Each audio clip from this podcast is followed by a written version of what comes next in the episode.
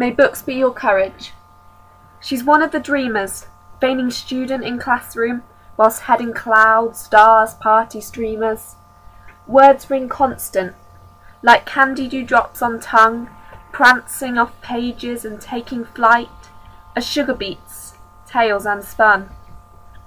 Deep sea diving narratives, Mrs. Busybody geek, queen on throne, all inviting a role, a vocation in life, when she's so indecisive about her own.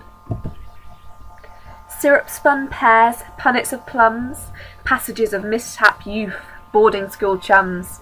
There's no fixed reality, constraints of society.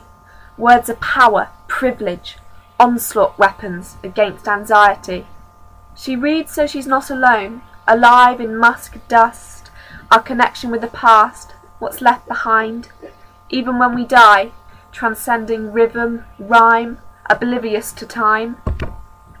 Maybe she should look up a bit more, create her own blurb, plot. Books be her medicine, courage.